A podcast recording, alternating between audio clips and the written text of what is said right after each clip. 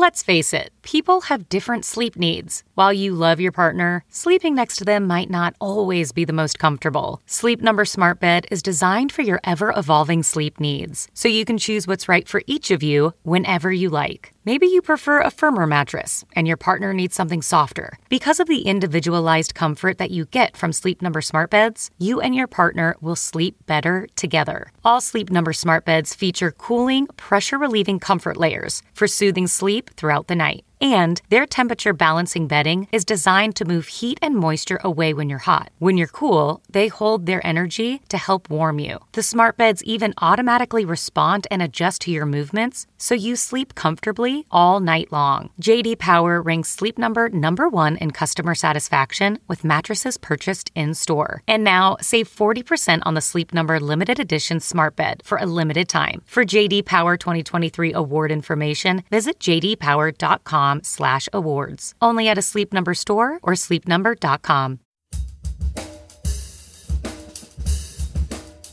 There's commercials I see every day for immunotherapy. I remember when immunotherapy was like still in diapers. Now you're seeing commercials of people like playing tennis being like, ask your doctor about Keytruda.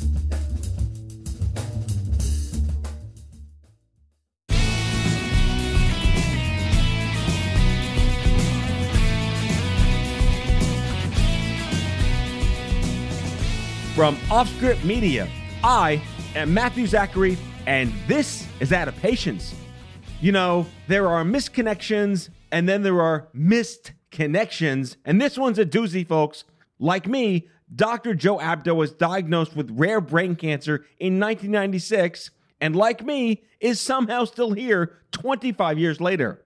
Like me, Dr. Joe Abdo's birthday is May 29th. And like me, it took him way too long to get his life together, only for us to randomly meet 15 years later and kick off an incredibly kismet Gemini bromance cancer friendship. You're going to like this episode, not just because it's an incredibly organic reunion conversation amongst friends, but because Joe is definitely somebody you should know about. His pioneering work in genomics, immunotherapy, and biotech have helped millions of patients facing rare cancers in the gastroenterological space, and his company Stella DX is invested in educating physicians about giving their patients choice. What an idea! Choice in diagnostics and testing so they can live their lives and deal with their stuff on their terms. I also think my Schoolhouse Rock Kung Fu was especially strong on this episode because Joe likes to use lots of fancy syllables. Enjoy my chat with Dr. Joe Abdo. Joe Abdo, my goodness, it's great to see you again. Live Yeah. here in studio at Offscript Media in downtown Manhattan. It's been a minute since we've physically seen each other. In about five years? Yeah, and you were a guest on the Stupid Cancer Show in the Paleolithic era of young adult cancer. Yeah. I want to let our listeners know we talk about niche markets, but what we have in common is more than just random niche markets. Go ahead. So we ran into each other uh, pretty serendipitously at ASCO, right? Uh, Yes. 2015. I think It was, Was Ma- I in the um the, the the square of shame with the other nonprofits in the exhibit booth? Well, no, you came over to my luxurious uh, corporate booth. Ah, I think, yes. where we had like an espresso machine. right, Um, because this was after the Sunshine Act when you couldn't give things away. Right, The exactly. espresso machines. Yeah. Yes. So I think I think that's how we met, and um, and then you said you had mentioned something like, "Oh, today's my birthday," and I was like, "Well, so is mine. It was May 29th. And uh, I think because I think you, did your colleague or something got you a limousine, and Yeah, you said every- that you arrived at ASCO in a limo, so everyone thinks that you're like Doctor Scientist. no, that, I mean, ASCO always happens during Memorial Day weekend. So every year I never got to celebrate my birthday for like, you know, 14 years because I'm always in Chicago. And someone decided that year to just celebrate. That might have been my 40th birthday. I don't know what year it was. But yeah, I remember that. And, and you're welcome for thinking I was more important than I was. and that, and then as we continue to discuss, we I think we realized that we had both brain tumors, both diagnosed in 1996, both treated in 1996. Uh, I just celebrated my 24 year uh, anniversary from being brain cancer free in August. Had my 25th next summer. Do you consider, or here's a question uh, cancer survivor quiz. Do you consider your cancerversary the day you were diagnosed, the day of your surgery, or the day you finished everything, if there is a finish? Uh, I fantastic question. Answer the question. The question is uh, definitely after my, the day of my surgery. So it was me yeah, too. Yeah, it was just because you know that they came in said that my brain tumor had recurred. They were like, "Okay, you're coming in on August 19th." I'll never forget August 19th ever again. For a whole week, I was like, August 19th, getting my, my skull uh, opened up again for uh, a second time should be a doozy. So that's why for me that the 19th is the Yeah, my physically removing it from my body was the very binary way to think Yeah, about that's a good day to celebrate. I completely agree. Yeah. So I had the chance recently, people listening to my show know I had the chance to interview Dr. David Langer, who is the head of neurosurgery at Lenox Hill, who was the second neurosurgeon I ever met in my life, the first being the guy that saved my life in 1996. Yeah. And we talked about what it's like to touch people's brains. So you did you have an open surgery or you were out? I was out. Okay. Yeah, I was out. But weirdly, the second time around, I asked if they could videotape it. And so then when I was older, I, I, stop looking at me like that. I asked them if hey, look, I asked them if I could keep it, and they said no. All right, so that wasn't you weren't looking at me like that, and so I actually uh, the older the older I got, I some I had had friends over, we would like bust it out and watch. It's kind of kind of weird to say, but that's as close as I got to touching a brain was I just watched my own surgery. Yeah. but I, I lost the tape, so I don't I don't have it anymore. Was it Betamax? Pretty close. Was it Super Yeah. Eight, like Wonder Years? It was. I'm not that old, but it was super. It was like you know VHS, and I remember I had to like had my own little like rewinder for it. That's pretty cool. I'm, I'm officially like brain surgery video jealous right now. Uh, yeah, well, I don't have it. I, I seriously lost it. I my we, my parents' house they had like you know beaches and like Rain Man and all these movies, and then like Joey's surgery. and Universal Soldier with Jean Claude Van Damme. Yeah, exactly. Uh, 1996, August 19th, and so it was so funny. And then my friends would come over and they'd always put it on, and be like, "Oh." But um, but yeah, I never got a chance. But uh, my neurosurgeon um, knew that I was interested in anti-cancer. Well, you know, what, what were you doing at the time? Were you in No, college? I You was, I was high school. You were high school. Yeah. Okay. So, and, and we went over this a lot on the last time we, we were podcasting together. But um, yeah, I was a freshman in high school. I was originally diagnosed as an eighth grader, but it kind of carried over through uh, into my high school years. And um, and so yeah, you were in college, right? I was a, a college senior. Yeah. Oh, that's that's brutal. So I kind of already bad knew a little timing. bit more about what I wanted to be when I grew up. Yes. Like, were Oh, you I had no already clue. science geekish no, in high not school? at all. Okay. No, I was planning to go into like accounting or business or something until I had uh, brain surgery, and then I was so actually I, I remember laying in an MRI, which I know that Those you're- are so much fun. Aren't they awesome? The beat. The beats are yeah. um, so I was I had this that my eureka moment I want to be a scientist while sitting in an MRI just because I was in there and I was like these noise okay this thing is clanging around banging around there's a gigantic magnet going around my head and someone had to invent this Yeah. and it uh, inevitably ended up saving my life. I think it was a technology from like the 40s and 50s, but Yeah. they fine tuned it and and the pictures are so high definition and they're almost like 3D. And even in 1996, when you and I were both dealing with our indication, the uh, MRI technology was fantastic. And I remember saying like, "Thank God this exists," because they would have no idea what was causing all these issues, where to go, where to cut open, and all that stuff. So, Well, yeah, I, I mean, so that's I, why I, I, recently had one for like a whatever 2050 Yeah, follow up. I'm due. but I'm- they're they're so much faster today. Remember, like 90 minutes in that little. I felt like I was inside a log in in in, in at night in a forest for 90 minutes just to do my head. Forget the spine, which is like two hours long. And today it's like, oh, you're done. That's it. It was like 30 minutes oh, for, for oh, really? everything. I'm due. I yeah, I, and so that's one of the things I put because my last one that I had was when I got bumped off my family's uh, insurance, and so I was That's like, a good problem to have. Yeah, right. Tell me Uh, more. No, uh, no, like you know, because I reached the age limit or whatever, and uh, you know, I was still a grad student, and so I remember I went to my follow up MRI, and I got the bill, and my dad was like, "Had fun with that."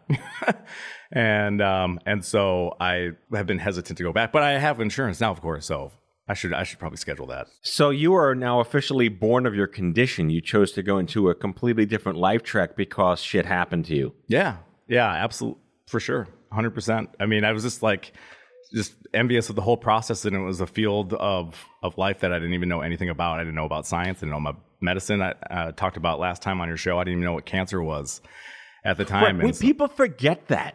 Right. I live in a bubble. Mm-hmm. And then we talk about all these bubble issues on my show and with my colleagues. And we always forget the fact that people that enter this space don't know what the hell anything is. And it's not their fault. We Yeah. make a lot of presumptions that they're just going to be their own advocate. They're just going to find this and they're just going to listen to this. And yeah, what is chemotherapy? Question I asked of the doctor in 1996. What do those syllables mean? The only time I ever heard that was watching Deborah Winger in terms of endearment. Yeah, right. That was it. That was my only pop culture relevance to those three syllables. Yeah, No, four, exactly. chemotherapy, five syllables. Right. I did go to high school, I promise.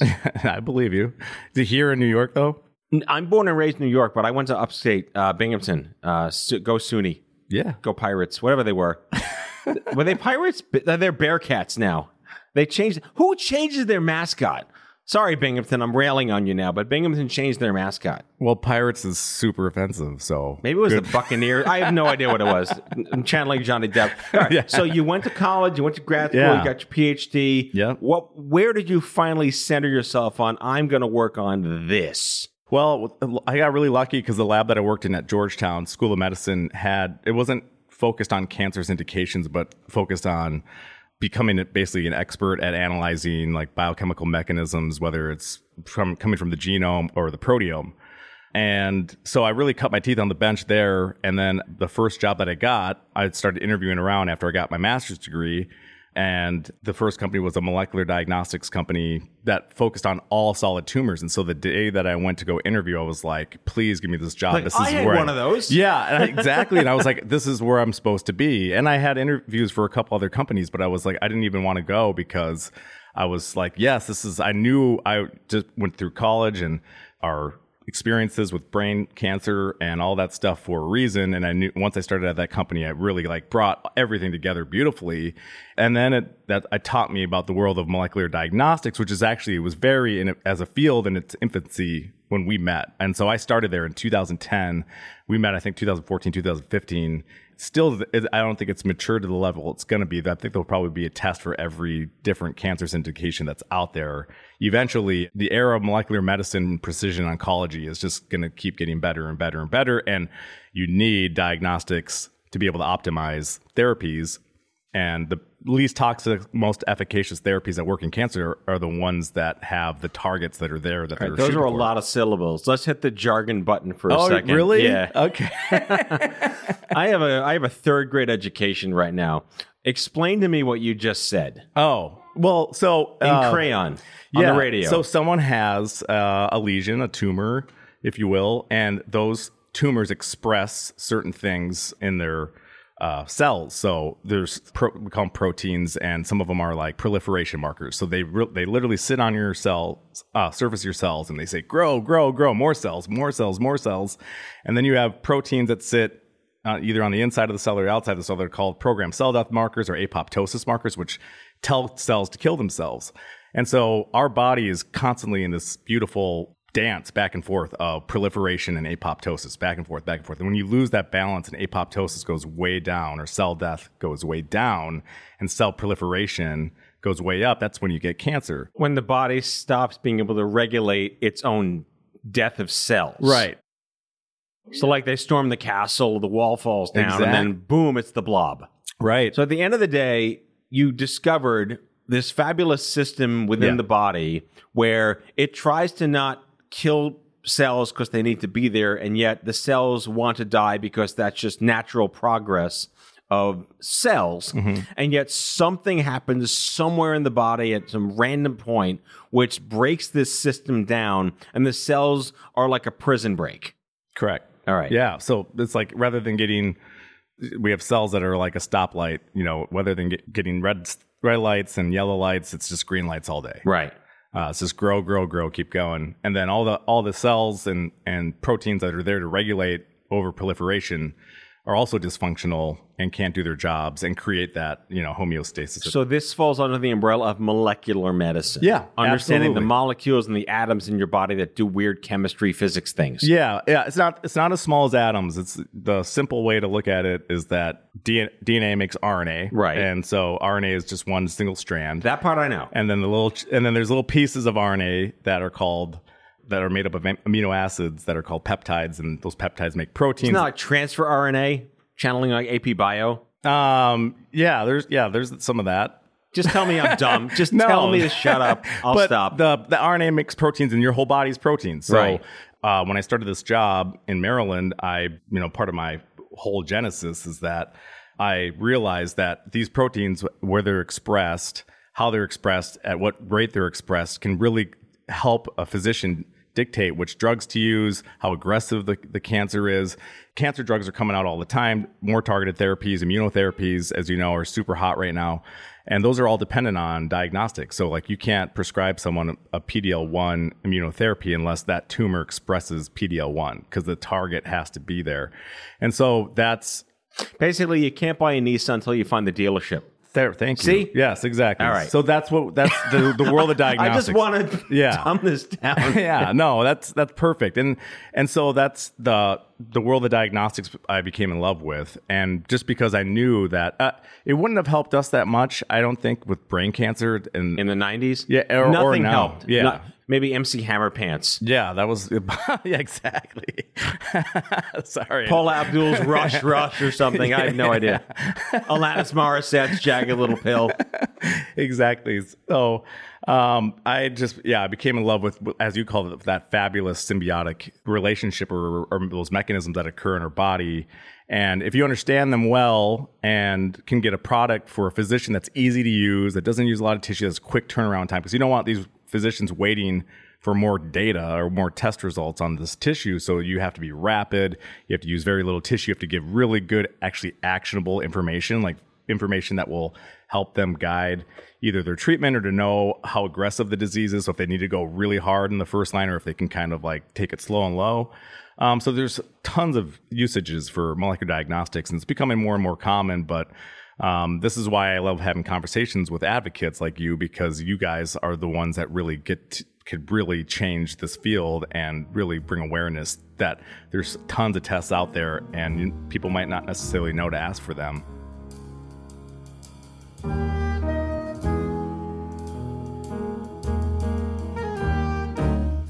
Back with our guest after the break.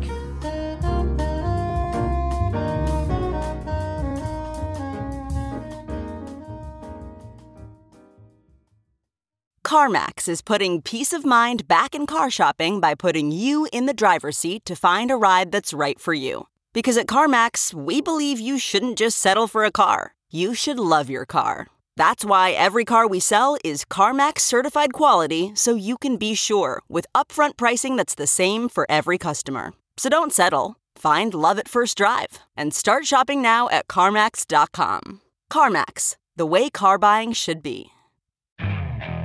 Okay, picture this. It's Friday afternoon when a thought hits you. I can spend another weekend doing the same old whatever, or I can hop into my all new Hyundai Santa Fe and hit the road. With available HTRAC, all wheel drive, and three row seating, my whole family can head deep into the wild. Conquer the weekend in the all new Hyundai Santa Fe. Visit HyundaiUSA.com or call 562-314-4603 for more details. Hyundai, there's joy in every journey.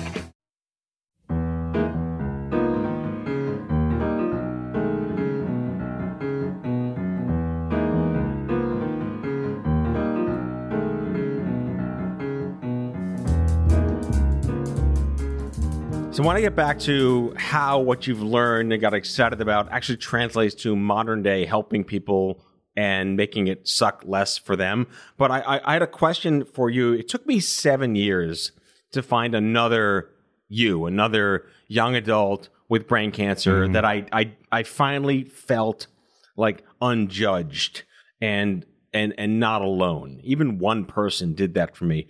You know, we met 15 years after you went through your hullabaloo. Mm-hmm. Did you encounter any of the Livestrong young adult universe? Any of the any of the the ruminings that were brewing in the mid to late 2000s around young adult? Because we met at ASCO, that wasn't a young adult cancer conference. No. Did you experience any peer support, any community for your age in the 2000s?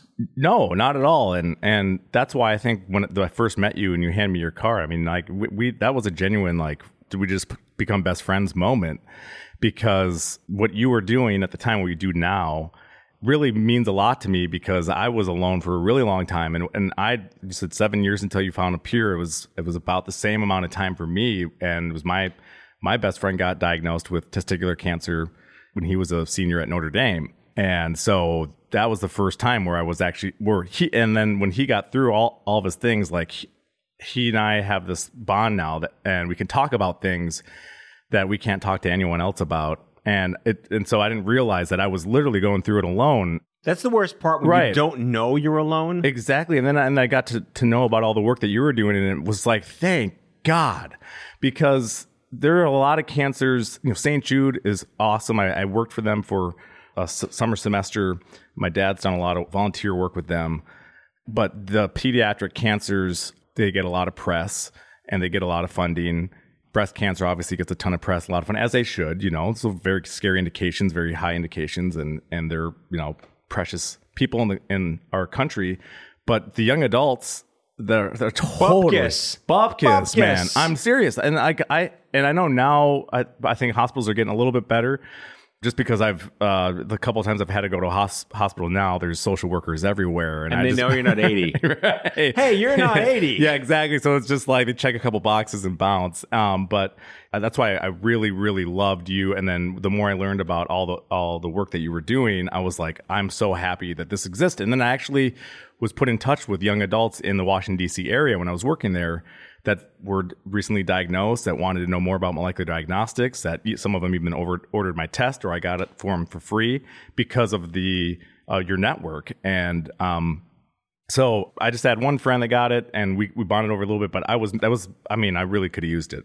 I mean, one of my absolute favorite, and this is purely anecdotal, but just super sweet to talk about, is when you're a doctor, when you're educated, when you happen to be someone who understands the landscape because it's your career, mm-hmm. you become sort of the odd Sherpa to people because you happen to be there. And I think it's really critical that our listeners understand the common thread of my show is when shit happens, there's no greeter.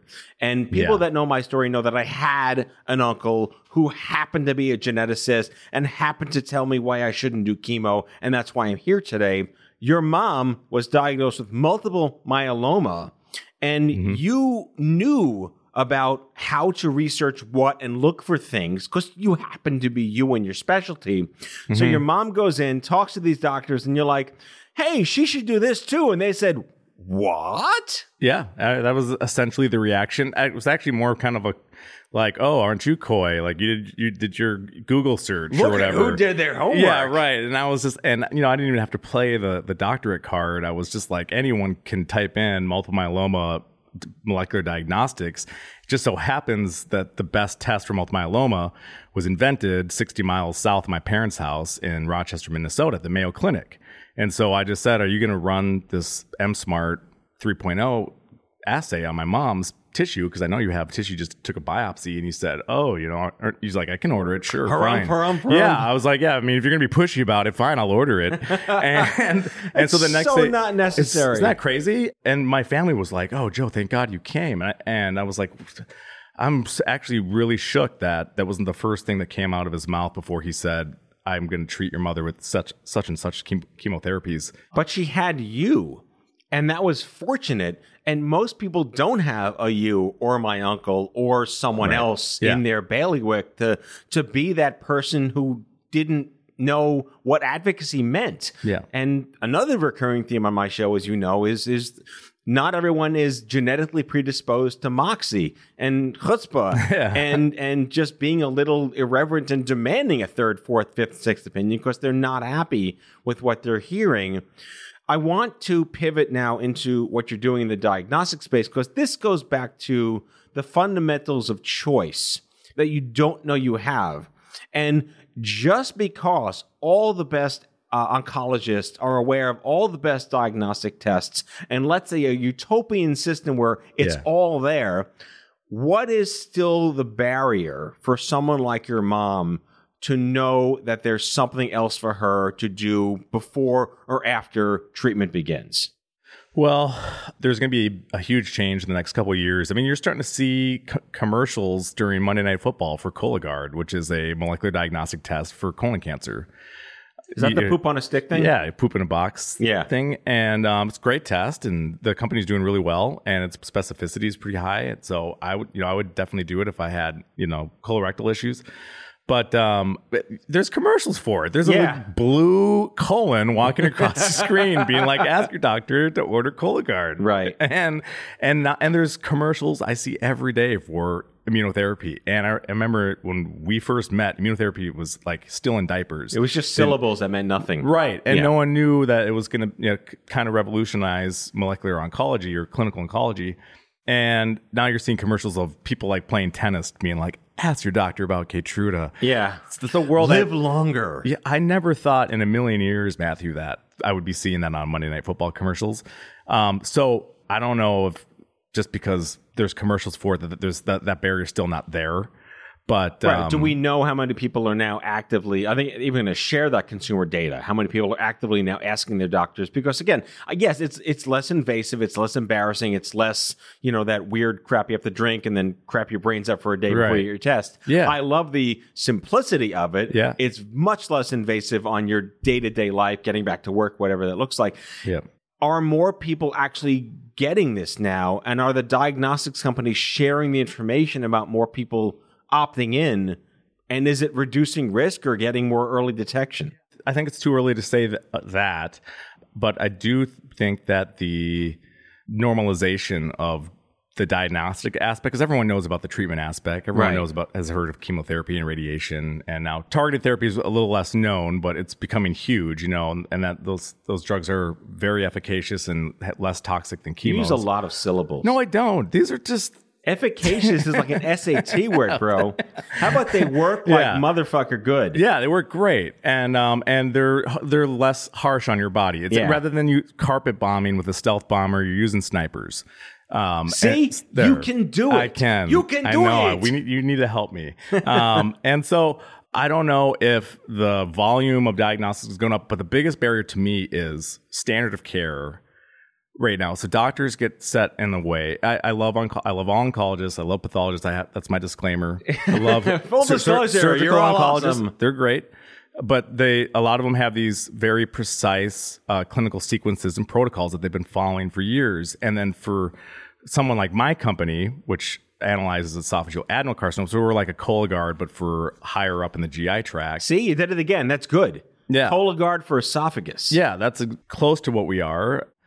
No one's gonna. No one that has Barrett's esophagus is gonna know what molecular diagnostics is, or not Right. a lot of people are. So the biggest challenge for me is not to get enough money to where I can have a commercial on Monday Night Football. What I am gonna have to do is I'm gonna have to make studies that show that if you use this test, that it will help you optimize first line therapy, notify you that this patient's disease is you know becoming more progressive or staying normal or or behaving normally. But but this Cologuard for esophagus is something doctors use. But do patients have to ask for it, or your goal is to educate No, more so doctors to have the the test on the shelf when they need it? Yeah, the biggest competition is not another company, it's standard of care. Right. So it's getting to convince doctors they know what to do when someone with Barrett's esophagus, which is the precancerous condition for esophageal cancer. Is that EN, like ENTs? Like you find this That's out through an ga- ga- endoscopy? gastroenterologists. Gastro- yeah. okay. And so they yeah do upper endoscopies, and so they know what to do. They've got you know they know exactly. They use internal pathologists. They take pinch biopsies. They look at things microscopically or with their own eyeballs, and they just say it looks about the same. Um, but they're not looking at things from a molecular level, like are, are these markers that I talked about earlier that say grow, grow, grow, or the ones that are that say you know kill yourself. What are they? What are these cells doing, or what are these proteins doing? They don't know any of that information, and so that's all we're trying to provide for them to say that th- this tissue looks like it's actually turning cancerous, or this tissue looks like it's stable.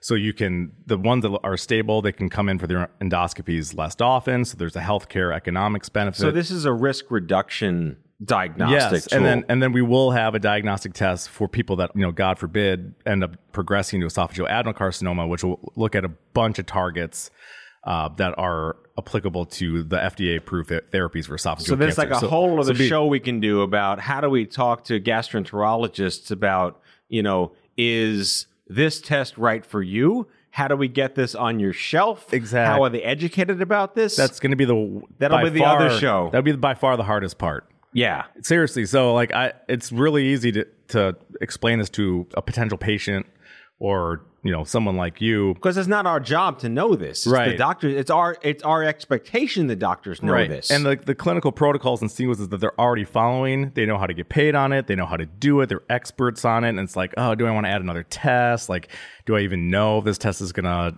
give me information? Am I wasting money by ordering this test? Is am I going to waste tissue, which is precious? You know, when they go down there and get that pinch biopsy, that's precious information, uh, you know, inside of that tissue that will tell you if the if that tissue is, you know, turning cancerous or if, or if it's just, you know, it's going to stay the same for a decade.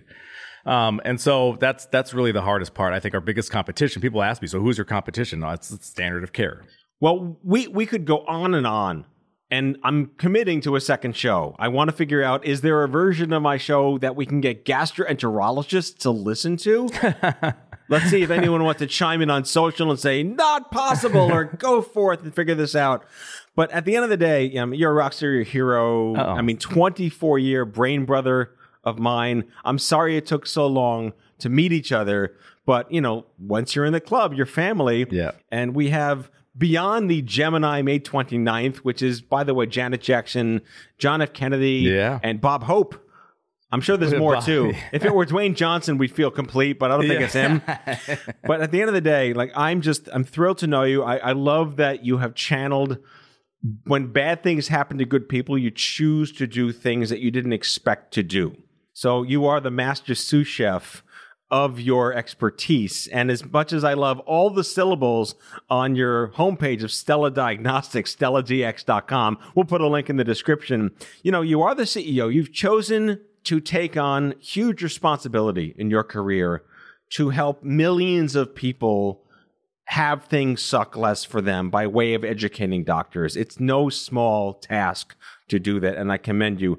I'll give you the last word because I do want to end by saying that Stella Diagnostics just won the Buzz of Bio Award for 2020. For Those that don't know what that is, you can Google it because it's a little geeky, but it's super cool. So, what's in store for the next 30 seconds of your life? Uh, getting out of New York and going back to Utah to see my four kids. But uh, thank you so much, Matt, for having me on. And honestly, man, the work that I do and me deciding to, you know, take on this endeavor, which will, you know, obviously cause a lot of stress. I don't have any other hair to fall out, but my beard is, is turning gray, as you can tell. Being able to work with guys like you, and honestly, like I am so thankful that people like you exist. And I'm, I'll be back for work probably in six weeks or so. Let's do this again because there's so much more I want to talk about. And I just, I'm very thankful you had me on. Dr. Joe Abdo, CEO of Stella Diagnostics, 24 year survivor of brain cancer. My friend, thank you once again. Great to see you. Thanks, Matt. That's all for today, folks. If you like the show, be sure to subscribe, leave a review, follow us on social, and tell all your friends to listen. Out of Patients with Matthew Zachary is a product of Offscript Media. Our executive producer is Matthew Zachary. Our senior producers are Jen Horonjeff and Andrew McDowell. Darren Tunn is our production intern. It is recorded, mixed, and edited by Matthew Zachary. Our theme music is by the Mike Van Allen Quintet and by Mara. For advertising and media inquiries, email media at offscript.com. Hit us up at contact at offscript.com to share comments, feedback, and make guest recommendations. For more information, visit offscript.com.